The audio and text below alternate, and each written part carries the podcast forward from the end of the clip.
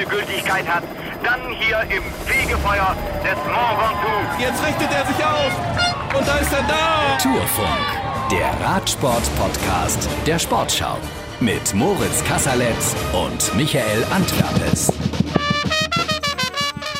Ja, und ARD-Experte Fabian Wegmann und äh, Radioreporter Holger Gersker.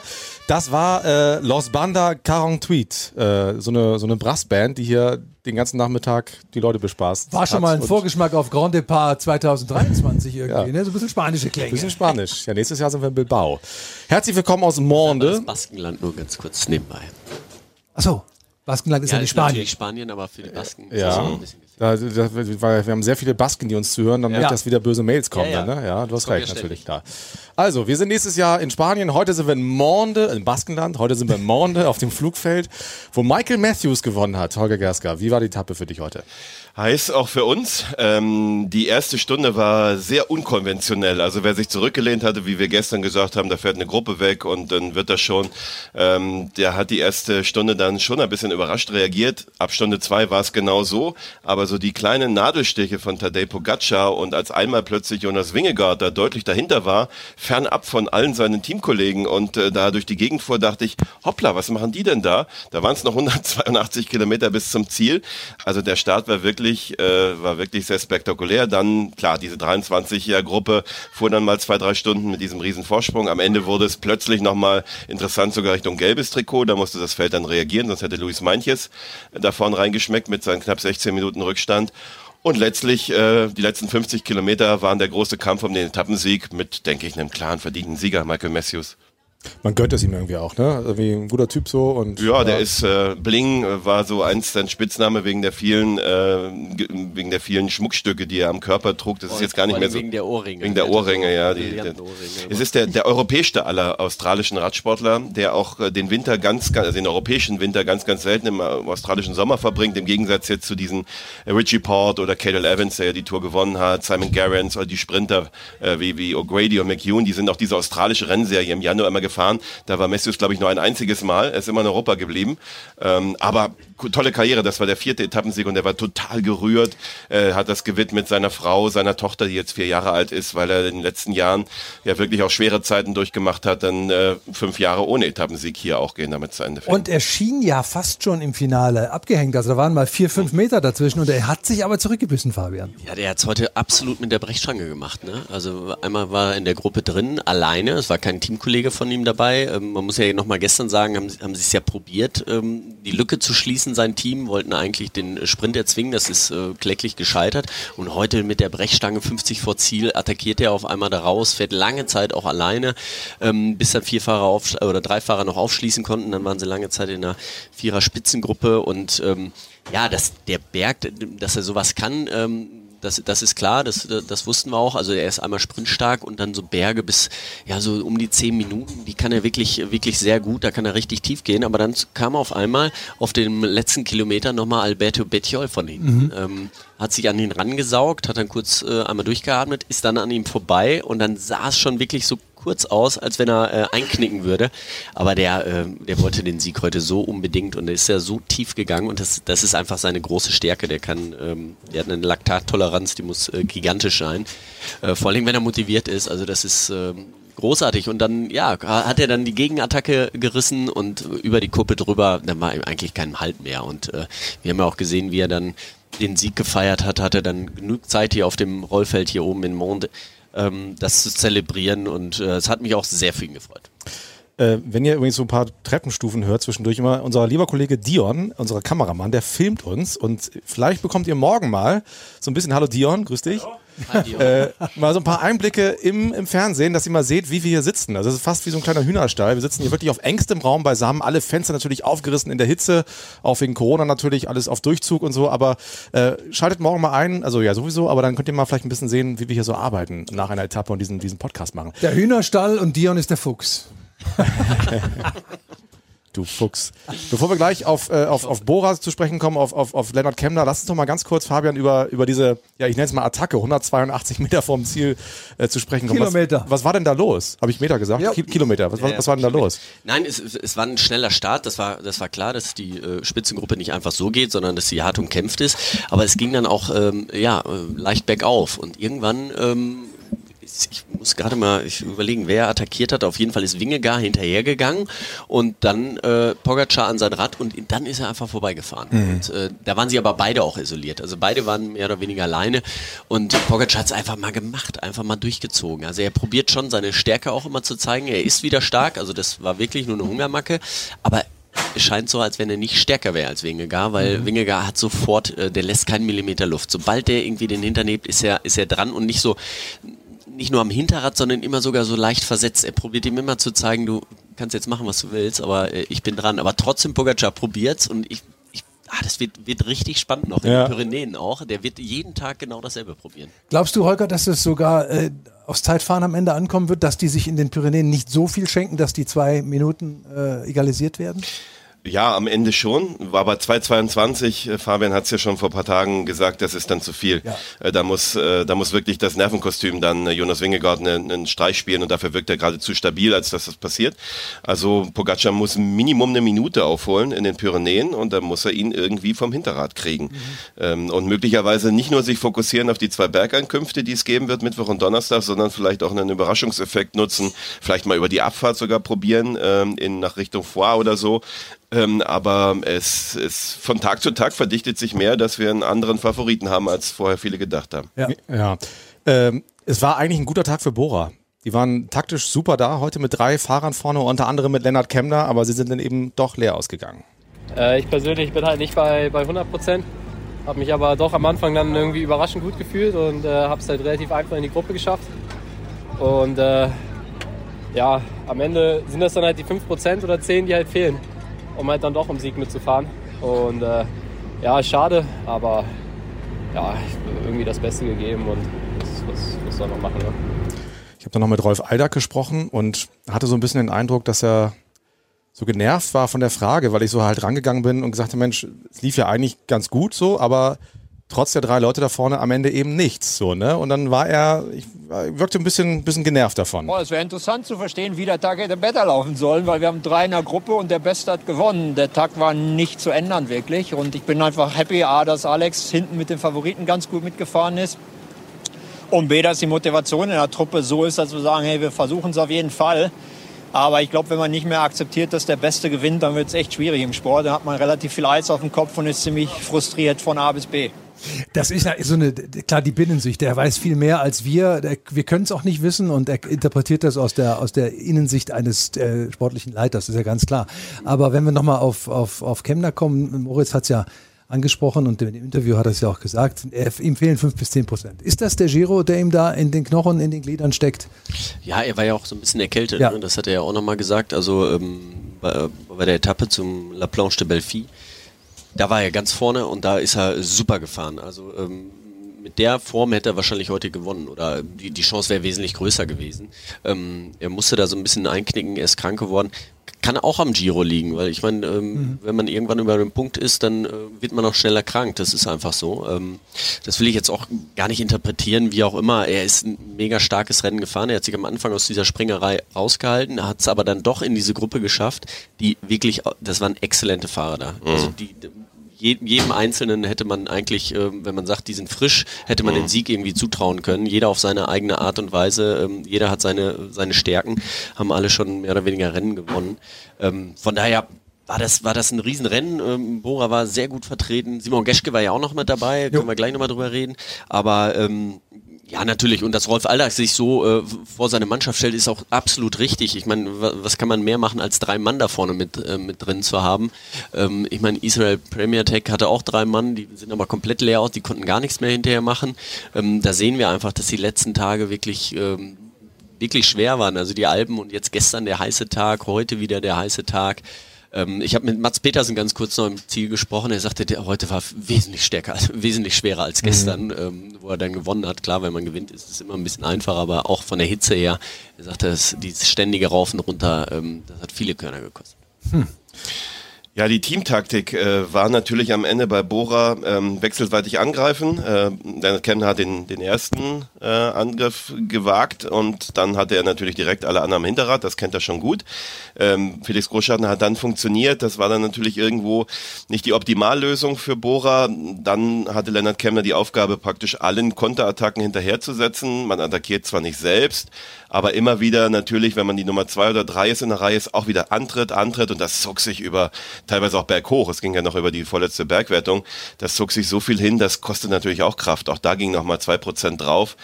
Ähm, und ähm, ja, er ist hier Achter geworden. Ich, ich äh, muss immer sagen, ich will nicht sagen väterliche Gefühle, aber ich muss ihn immer in Schutz nehmen, äh, weil so wie seine Vorgeschichte ist, so wie er sich hier durch diese zwei Wochen gefahren hat, Lennart Kemner, ähm, der kann, dann gewinnt er eben dieses Mal keine Etappe, dann ist es halt mal so. Ne? Aber er hat, er hat gekämpft und äh, dann war das Ding eben leer mit einer Minute Rückstand. Wenn er vorne gewesen wäre bei den ersten dreien, vielleicht ein Tick mehr Vorsprung ähm, und dann wäre vielleicht auch noch ein bisschen, wäre es vielleicht gegangen. Aber ich glaube, wir müssen uns auch von dem Gedanken verabschieden. Ich habe auch Richtung Pyrenäen nicht so viel Hoffnung mehr bei ihm. Habt ihr jetzt alle den Eindruck, genau wie Rolf Aldag, dass ich äh, Bora kritisiert habe und gesagt habe, das ist zu wenig, dass da mal sowas rauskommt? Ich glaube, nach zwei Wochen ist das Nervenkostüm schon ein bisschen angespannt. Ich meine, ist überhaupt keine ist berechtigte Frage, absolut. Ich meine, am Ende zählbar ist nichts da, aber sie zählen oder werten, glaube ich, anders und bewerten anders. Ja. Ähm, wenn du das Beste gegeben hast und der andere gewinnt, so ist das halt im Sport, dann kannst du dir nichts vorwerfen. Ne? Mehr ging halt dann nicht. Ja, das ist auch richtig. Und dass, dass man, ähm, wenn, wenn jemand stärker ist, dass man das akzeptiert, auf jeden Fall. Ähm, ja, ich, ich, ich denke auch, also das Nervenkostüm ist ein bisschen, bisschen geringer, ein bisschen äh, mit der ganzen Hitze, die haben ja natürlich auch viel Stress, auch an so einem Tag, ja. auch im Auto, ähm, die, ähm, dieses Wasser ran schaffen, Eis ran schaffen, äh, alles im Blick haben. Und ähm, wie gesagt, das ist ganz sportlich. Also das äh, würde ich nicht zu, zu schwer wiegen. Über das ja. Wetter sprechen wir gleich noch. Ich habe als Rolf Allack sagte, da muss jemand Eis auf dem Kopf haben, gedacht, ja, ganz gute Idee eigentlich bei dem Wetter. Im, im Bauch auch. Wir, ja, das war Solär war das heute. Ja, ne? genau, so, so ein, ja. Wir dürfen jetzt die Marke nicht nennen, aber es war nee, so ein Quetscheis. So ein Quetscheis, meistens Cola, äh, so mhm. eine lange Tube. Sah genau. gut aus. Sah gut aus. Ja. Gute Idee. Über die Hitze sprechen wir gleich. Lass uns erst noch über Simon Gerschke sprechen, ähm, der heute sehr viel aktiver war als in den vergangenen Tagen, das Bergtrikot erfolgreich verteidigt hat und er wird es auch über dieses Wochenende bringen bis zum Ruhetag. Sieht gut aus. Es Dienstag trägt das auch noch. Okay. Ja, es gibt morgen nur vier Punkte und äh, ah, ja, manches hat äh, sieben Punkte Rückstand. Also ähm, kann nichts passieren. das Kann auf jeden Fall tragen. Kann nichts passieren. Cedric Vasseur ist sein Chef. Name, klangvoller Name aus den alten Zeiten des Radsports. Äh, und der hat uns heute Morgen am Start das gesagt. Wir sind natürlich sehr froh. Simon fährt eine super Tour. Er fährt auch eine herausragende Saison.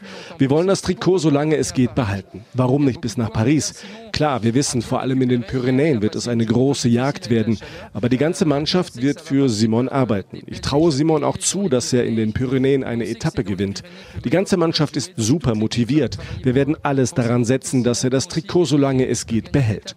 Für uns als Mannschaft ist es super, so ein Trikot zu haben, das so viele große Leute schon getragen haben. Wir haben sehr viel Präsenz dadurch. Unser Ziel ist, dass Simon mit dem Trikot in Paris auf dem Podium steht. Et notre objectif désormais, c'est de voir Simon peut-être sur le podium à Paris. Uh, ja. Eines der angesagtesten Kleidungsstücke in diesem Sommer in Deutschland, das gepunktete Trikot. Holger, wie realistisch ist das? Oder sagen wir erstmal die Frage, findest du die Ansage von Fasseur gut, dass er einfach offensiv rangeht? Was höher war auch so als Radprofi, immer nach vorne. Äh, so so habe ich ihn in Erinnerung, zumindest Fabian kennt ihn sicherlich besser als ich. Ähm, ja, ich muss sagen, sie müssen sich am Ende daran messen lassen. Es wäre jetzt total vermessen, in Paris zu sagen, oh, Simon Geschke nur Vierter und ja. jetzt hat er es doch nicht. Das wäre jetzt der komplett falsche Ansatz. Wir haben das ja gestern diskutiert.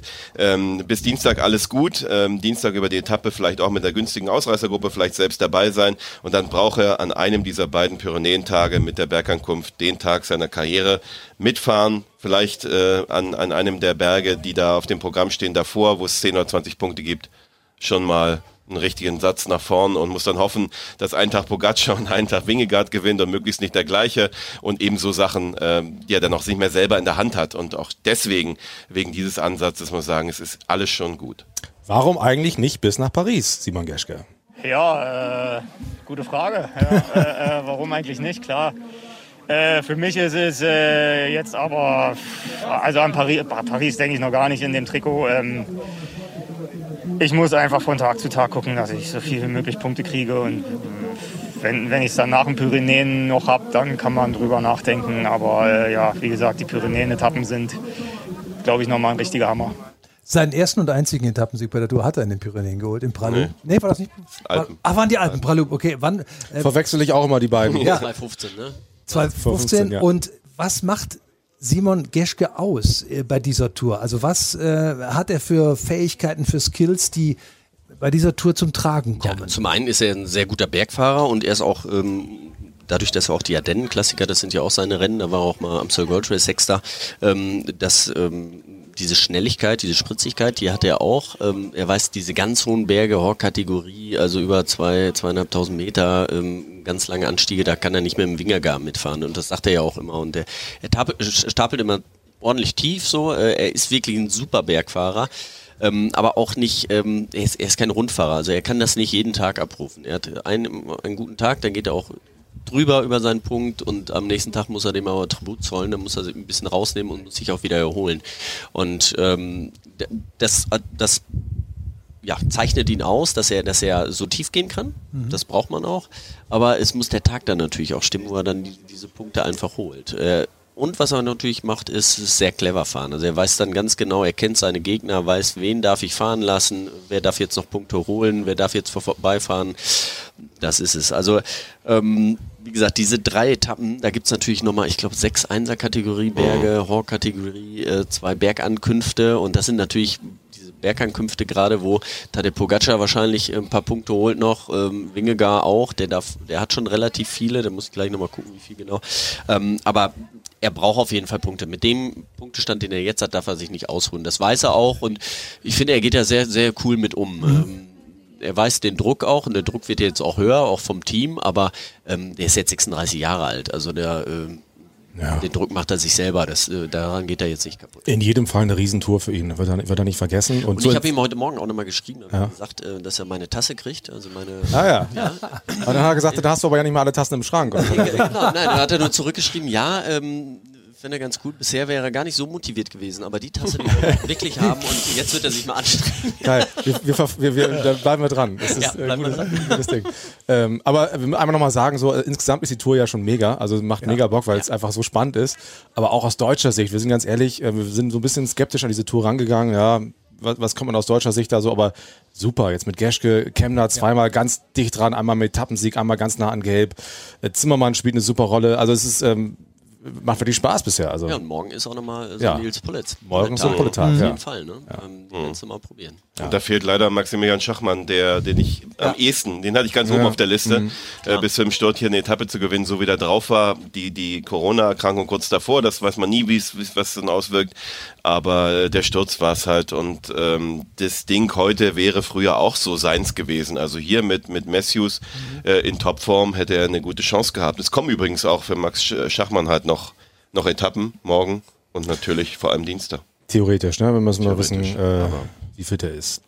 Ähm, die Hitze ist ein großes Thema. Ich würde gerne noch einen Gedanken kurz loswerden. Wir haben da gestern schon mal drüber gesprochen, Fabian, beim gemeinsamen Abendessen. Also, wir wünschen es Wort von Art natürlich nicht. Also im Normalfall hatte das gute Trikot, ich weiß gar nicht, wa- wahrscheinlich inzwischen fast rechnerisch schon, schon sicher musste müssen nach Paris kommen. Aber bei dieser Tour kann ja auch so viel passieren. Stichwort Corona. Es ist denkbar, dass Tadej Pogacar am Ende alle Trikots gewinnt. Also, und es ist gar nicht, also wenn, wenn, wenn von der Art irgendwie was haben sollte, Pogacar ist Zweiter in der Wertung, Ja, ist, äh, hat das weiße Trikot, das wird ihn auch keiner ausziehen. das wird ihm keiner ausziehen. Äh, genau. Das Bergtrikot ist nah dran, das hat er auch ja schon gewonnen. Äh, und das gelbe Trikot ist eben, also es ist gar nicht so abwegig, dass er am Ende alle Trikots gewinnt. Aber die Teamwertung kriegen sie nicht. Kriegt er nicht. Nee, genau, die, die, die würden sie nicht kriegen. Ja, aber auch dann nur gesetzefalls, der Wout van Aert wird aussteigen. Also Ja. ähm, aus eigener Kraft äh, schafft er das so nicht. Ich glaube, er holt nur eins dieses Jahr. Also er hat ja, der ist jetzt das dritte Mal bei der Tour, also zweimal bis Paris und in beiden Fällen hat er drei Trikots gewonnen. Äh, Also immer Bergtrikot, Nachwuchstrikot, gelbes Trikot. Und sie mussten dann so Kleiderständer hinstellen für die, damit die Trikots auch alle präsentiert werden in Paris. Auf der vier von den Dingern haben sie, glaube ich, nicht.